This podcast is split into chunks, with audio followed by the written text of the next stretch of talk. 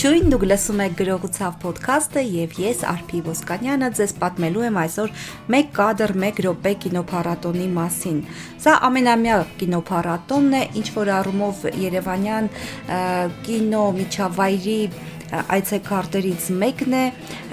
մի քիչ ավելի այլընտրանքային քան ոսկե ծիրանը եւ անց է կացվում արդեն 17-րդ անգամ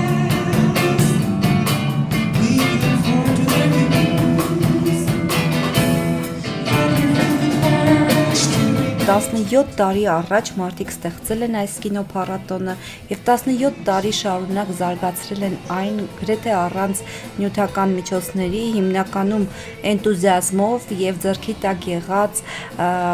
տեխնիկական միջոցների շնորհիվ Միայն վերջին տարիներին փառատոնի բարեկամների շնորհիվ հնարավոր է դարձել ստեղծել դրամական մրցանակ, ինչպես նշեց փառատոնի հիմնադիր Գագիկ Ղազարեն, դա իհարկե սիմվոլիկ գումար է Վերջապես այս տարի կինոփառատոնին օգնության ձեռք է մեկնել նաև պետությունը։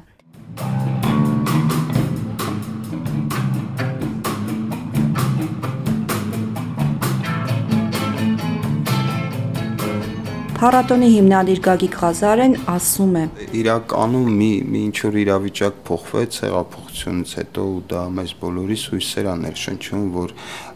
թե իշխանությունների պետության վարկագիծը պետքա փոխվի նման օրինակ նախաձեռնությունների արվեստային պրոյեկտների բոլորի համար աջակցության տեսանկյունով եւ թե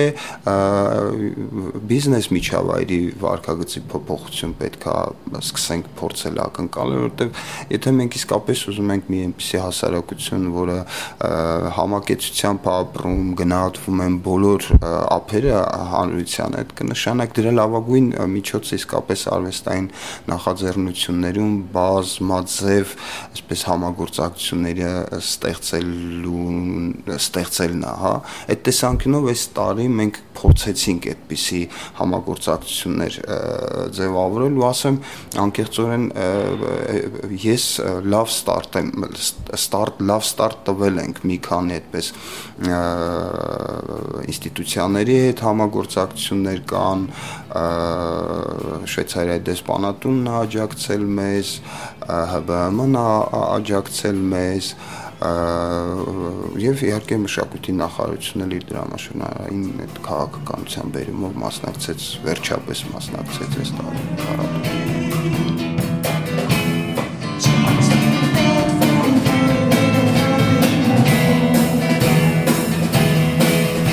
Մշակույթի նախարարության օգնության շնորհիվ հնարավոր դարձավ ստեղծել զրո բյուջե կինոհարթակը, որի նպատակն է օգնել երիտասարդ կինոբեմադրիչներին իրականացնելու իրենց ծրագրերը։ Այս մասի խնդրեցի մի քիչ պատմել կինոգետ եւ զրո բյուջե կինոհարթակի ժյուրիի նախագահ Զավեն Բոյաջանին։ Փաստորեն այս տարի մեկ կադր փառատոնի ամենակարևոր նորությունը նորություններից մեկը եթե ոչ իսկապես ամենակարևորը զրո բյուջե ֆիլմարտադրության հարթակներ, որը չնայած անվանը ունի 1 միլիոն դրամ բյուջե եւ այդ 1 միլիոն դրամը տրամադրում է այն հայտերին կամ այդ այն հայտին, որը ներշնչում է ինչ որ լավագույն հույսերի։ Սովորաբար Հայաստանում թեև թույլ զարգացած կինոարտադրությանը բազմաթիվ փառատոներ կան, բայց այդ փառատոները ավելի շատ ինչ ինչ որ նոմինալ նշանակություն ունեն, այսինքն փառատոներ են փառատոների համար։ Ինչ որ մարտիկ են գալիս, ֆիլմեր են ցուցադրվում, մրցանակներ են ստանում, գնում են տները, բայց հայկական կինոն կամ տեղական կինոարտադրությունը դրանից բացարձակապես կարելի է ասել գրեթե ոչինչ չի շահում կամ եթե շահում է ինչ որ շատ քիչ դիվիդենդներ, այս առումով այս զրո հարթակը թեև իր դրամատրության տակ ունի կարելի ասել մինիմալ միջոցներ, բայց փորձ է անում ինչ որ ձևով խթանելու տեղական կինոարտադրությունը այն առումով, որ պատրաստ է խրախուսել այն նախագծերը, որոնք որոնց հեղինակները այլ ճանապարհներով դժվարացել են գումարներ հայթայթել։ Այս առումով կարծում եմ, որ մեկ կադրը կարող է օրինակ ծառայել Հայաստանում տեղի ունեցող մյուս փառատոների համար։ Խորին համոզմունքն է, որ եթե որևէ փառատոն, որ կայանում է ինչ որ երկրում, տեղական արտադրության առավելագույն նպաստը նույնիսկ կարող եմ ասել չի բերում, ապա այդ փառատոնը ես դժվարանում եմ արդարացնել, որովհետև փառատոնը միայն միայն այդպես ասենք մրցանակաբաշխությունը չի, տոնակատարությունը չի։ Ես կարծում եմ, որ փառատոնը պիտի շատ գործնական խնդիրներ նաև լուծի եւ աշխարհի լավագույն փառատոները աշխատում են այդ ուղությամբ եւ զգալի արդյունքներ են գրանցում։ Վաղուց ժամանակն է, որ մենք էլ այդ հունով ընթանանք։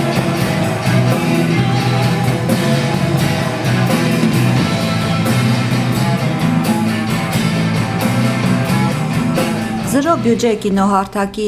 մրցանակին արժանացան Համբարձում Համբարձումյանի կորեական դելիկատես նախագիծը, որը շահեց ընդհանուր մրցանակային ֆոնդի 70%-ը եւ Համլետ Վարդանյանի զբոսանքը, որը շահեց 30%-ը։ Բացի այդ ուշադրության արժանացան նաև Անգինե Իսանյանցի շեմից այն կողմ եւ Մարիա Մկրչյանի քարե հնչյուն նախագծերը շահելով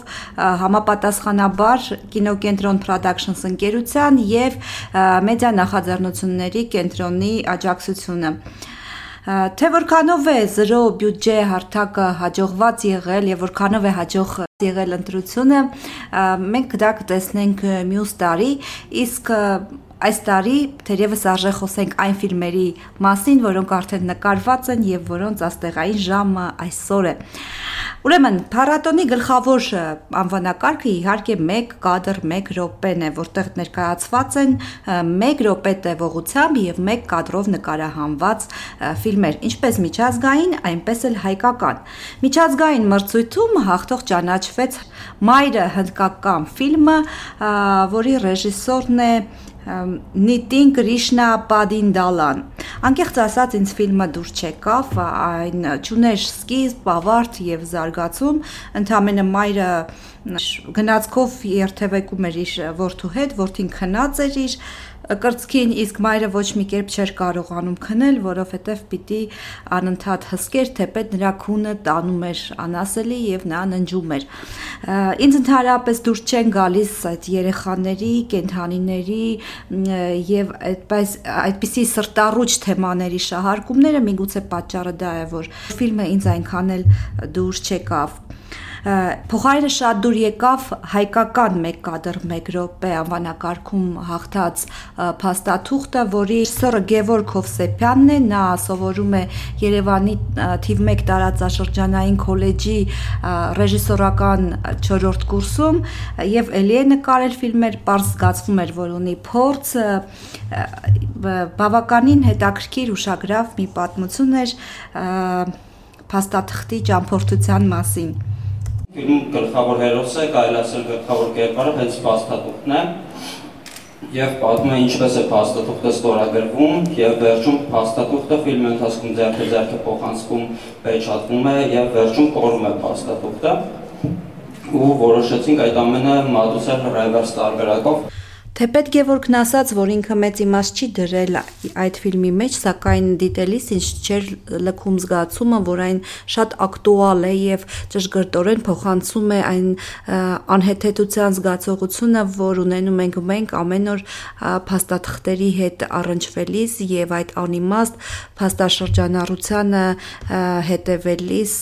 ու նպաստելիս Հատուկ հիշատակում անվանակարգում մրցանակ ստացավ Արփի Ղազարյանի «Մի անգամ Խոսրովի անտառում» ֆիլմը։ Արփին երրորդ դասարան է, փոխադրվել է չորրորդ դասարան, սովորում է Կոջոյան կրթահամալիրում։ Նախորդին տեղի ունեցած քննարկման ժամանակ, որին ես ներկա էի, նա ասաց, որ չի եղել երբևէ Խոսրովի անտառում։ Խոսրովի անտառում կար նաև կապի։ Այո, կինոն այսպեսի բան է կարող ես նկարագրել եւ խոսել մի բանի մասին, որտեղ չես եղել, եւ տեղավորել այնտեղ մի բան, որ այնտեղ երբեք չի եղել եւ գուցե չի լինի։ Շնորհակալություն։ Այո, կինոն այդպիսի բան է։ Հրաշալի մեկնաբանություն արեց Աշոտ Ադամյանը, ինչպես կռահեցիք ձայնից հավանաբար։ իսկ Արփիին կարելի է միայն նախանձել։ Այդ տարիքում ֆիլմ է նկարել եւ այդ ֆիլմի մասին էլ խոսք է ասում Աշոտ Ադամյանը։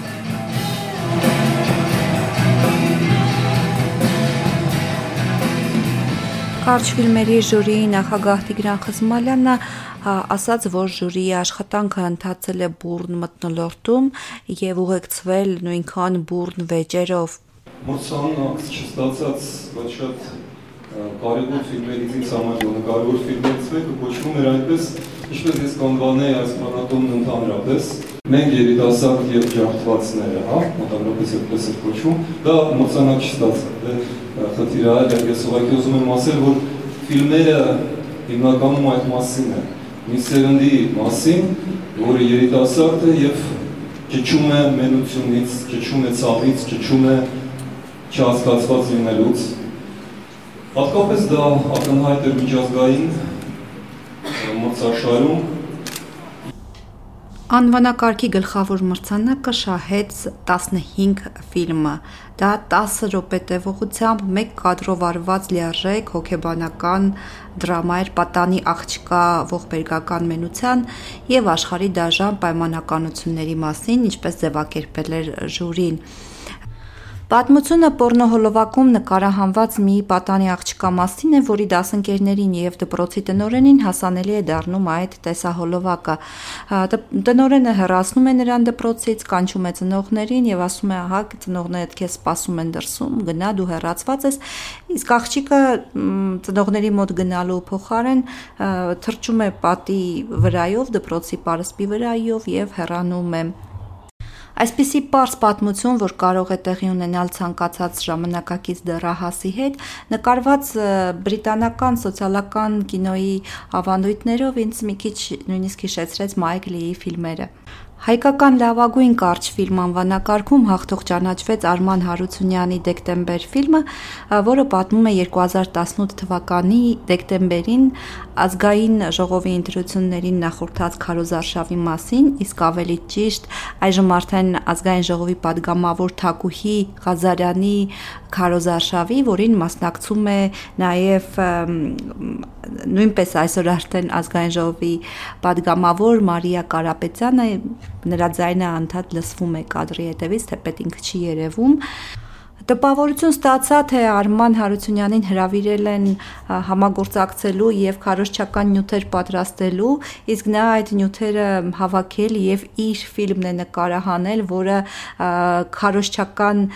խնդիր չի լուծում, այլ նույնիսկ կարծես թե հակառակը սակայն դա միայն տպավորություն է, ես ցավոք չկարողացա չհասցրեցի Արմանի հետ զրուցել եւ ողրզել արդյոք ճիշտ է իմ կռահումը թե ոչ։ Ֆիլմի գեղարվեստական լեզնուն ինձ փոքրինչ པարզունակ թված, մասնավորապես ոչխարների մետաֆորը, որը կապվում էր ժողովրդի հետ, քաղաքականապես հանգիտակից այդ ժողովրդի հետ, Մետաֆորն ինձ դուր չեկավ ոչ այն պատճառով, որ վիրավորանք է պարունակում ժողովրդի հասցեին,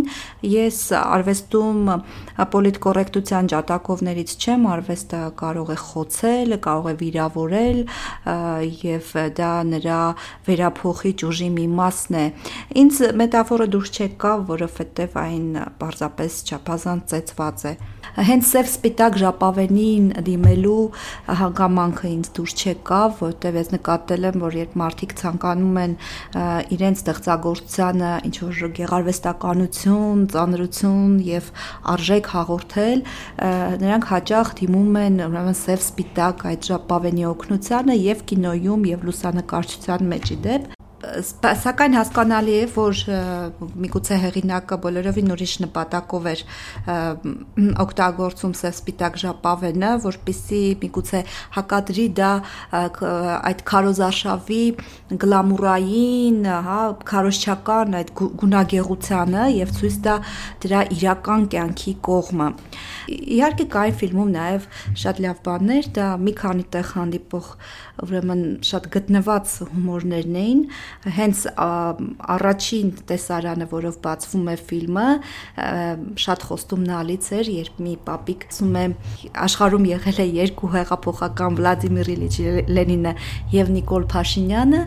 մի կադր երբ Մարիա Կարապետյանը Չերևալով կադրում համոզում է մի ծեր պապիկի որ գնա ընտրության եւ այդ ծեր պապիկն ասում է իմ ինչին է պետք է ընտրությունը բալաջան ես ասենք իմ դարն ապրել եմ ինձ դա պետք չի եւ Մարիան ասում է ոչինչ մեզ համար ընտրեք Ամենալավը իհարկե քեֆի տեսարանն էր, երբ կենաց ասող այդ թամադան խոսում էր ժողովրդական ժողովրդավարության նշանակությունից, արժեքներից եւ այլն եւ այլն եւ դիմելով ուրեմն այդ երկու падգամավորի տեխնացուներին, ասում է դուք մեր գլխի վրա տեղ ունեք, բայց եթե չարթացնեք մեր սպասելիքները, մենք ինչ կանենք ձեզ ուղակի մի մուտ անկյունում կգնդակահարենք։ Անշուշտ գնահատել գնահատելի է ֆիլմի գոյության փաստը, որտեղ այն արձանագրել է մեր մեծ ժամանակակից պատմության ամենակարևոր դրվագներից մեկը։ Հատուկ հիշատակման արժանացավ Ամայության բնակիչները ֆիլմը, որի ռեժիսորը Հեբա Քալեդն է, սիրիացի կին է, ֆիլմը պատերազմի մասին էր, լի արյունոտ տեսարաններով, մեզ անդադ փակում էի տղայիս աչքերը, խնդրում էի նրան չնայել, դուրս գալ, եւ նա ասաց, բայց ինչ կարիք կա, որ փակում ես, չէ՞ որ սա հոիսկական արյուն չի, հոիսկական դիակներ չեն, այս ամեն ինչը չէ՞ որ սա կինո է։ Եվ ես ասացի, գիտես, կա կինո, որ կոչվում է վավերագրական եւ այդտեղ ոչինչ բեմադրված չէ, այս ամենը իսկական է Հետո տեսախցիկը ցույց էր տալիս երկինքը եւ աշխարհը շրջված, կարծես թե մարդիկ քայլում էին գլխի վայր եւ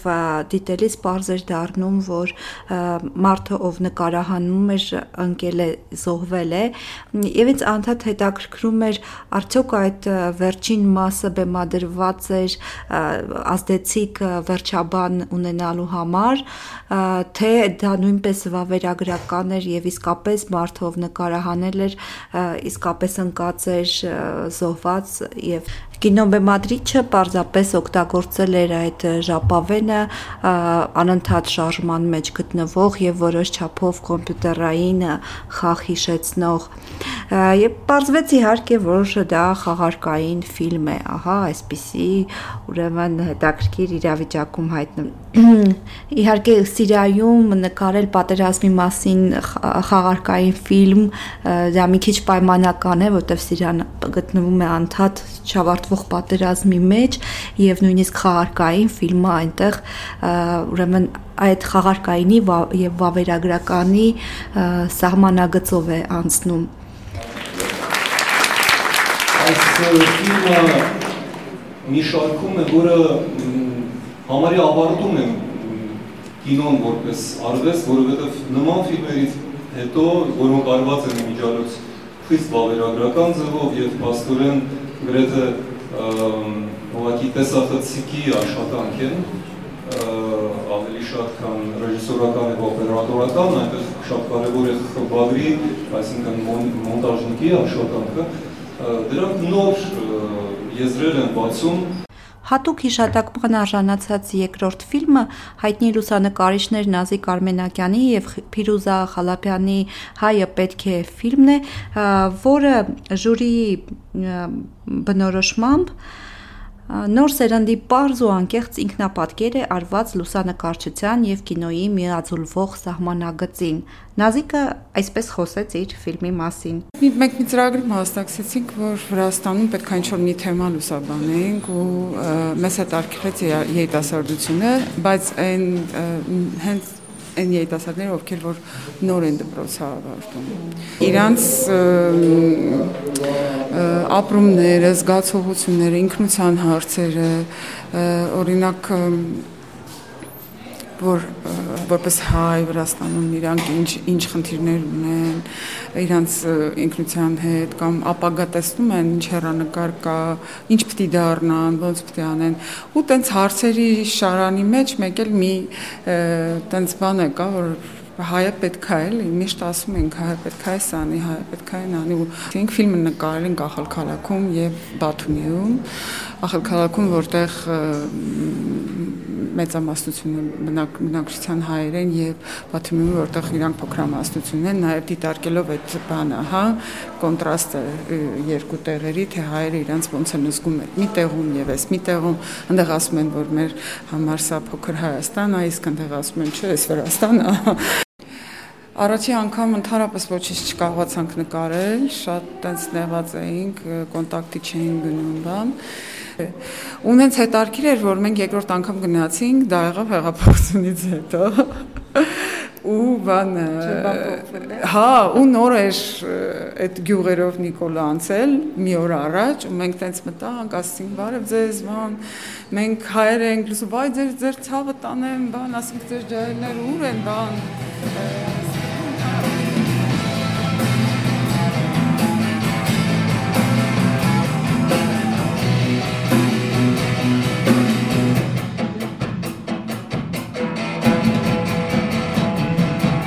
Փառատոնի մյուս անվանակարգը կինո առանց սահմանների անվանակարգն է,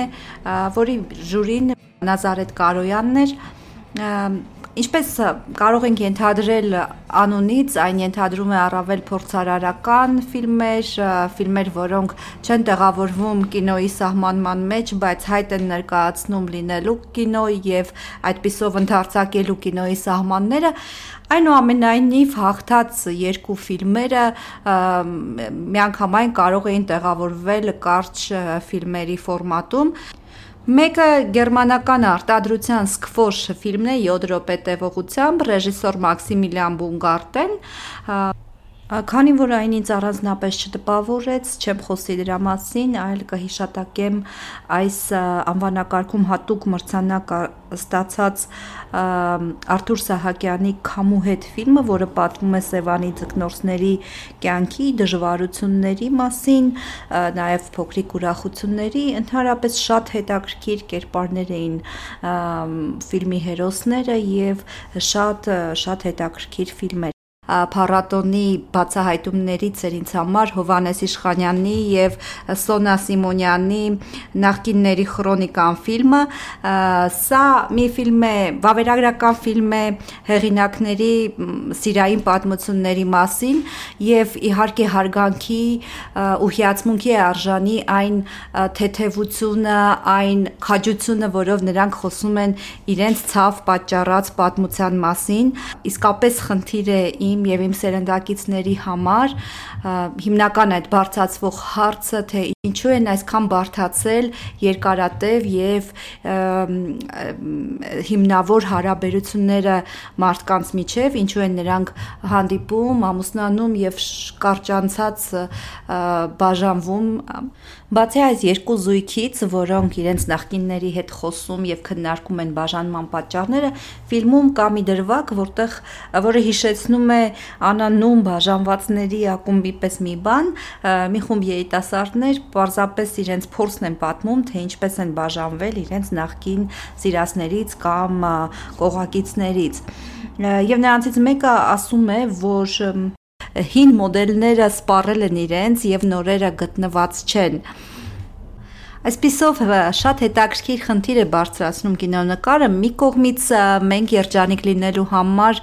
պետք է կրկնենք մեր ծնողների կյանքը, նրանց երջանկության մոդելը։ Մյուս կողմից մենք հասկանում ենք, որ դա մեզ բավարար չէ երջանիկ լինելու համար Միգուցե այս ֆիլմը ինձ շատ դուր եկավ նաև այն պատճառով, որ այդ երկու զույգերից մեկին ճանաչում եմ եւ նրանք մի ժամանակ վարձակալում էին իմ բնակարանը ու իմ պատին թողել են մի գրություն, որը նրանց սիրային պատմության մասն է կազմում։ Ես մտածում եի հաճախ, որ երբ վերանորոգեմ տունը այդ պատի այդ կտորը կկտրեմ եւ կտամ նրանց որպես թանկագին մասունք իրենց սիրո պատմությունից բայց այդպեսի բան է կյանքը հիմա այդ մասունքը այլևս ոչ մեկի պետք չէ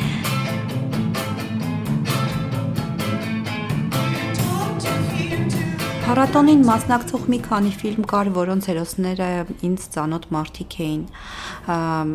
Երբ ինձ հարցնում են ինչու կարդալ ժամանակակից գրականություն, ես պատասխանում եմ դա միակ տեղն է, որտեղ դուք կարող եք գտնել ձեզ։ Իմ դեպքում դա բառացիորեն այդպես է, որովհետև այդ գրականությունը ստեղծում են իմ ընկերները եւ ես հաճախ գտնում եմ իմ կերպարը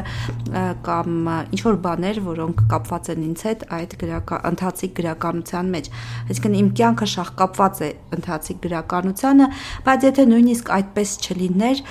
գրականությունը այնտեղն էր լինելու, որտեղ ես կարող էի գտնել ու տեսնել նաև ճանաչել ինձ եւ ըստ ամենայնի դատելով կինոփառատոնի ընթացքից այդպիսի մի տեղ է դառնում նաև հայ ժամանակակից վավերագրական կինոն օրինակ եթե 10 տարի առաջ հատուկենտ էին ռեժիսորները, որոնց կինոն լցված էր ժամանակակից կյանքի կենսանյութով, ինչպես օրինակ Արման Երիցյանն էր, ապա հիմա այդ դա արդեն դառնում է որոշակի միտում, այսինքն կինոն կարծես թե շրջվում է դեպի իրականությունը։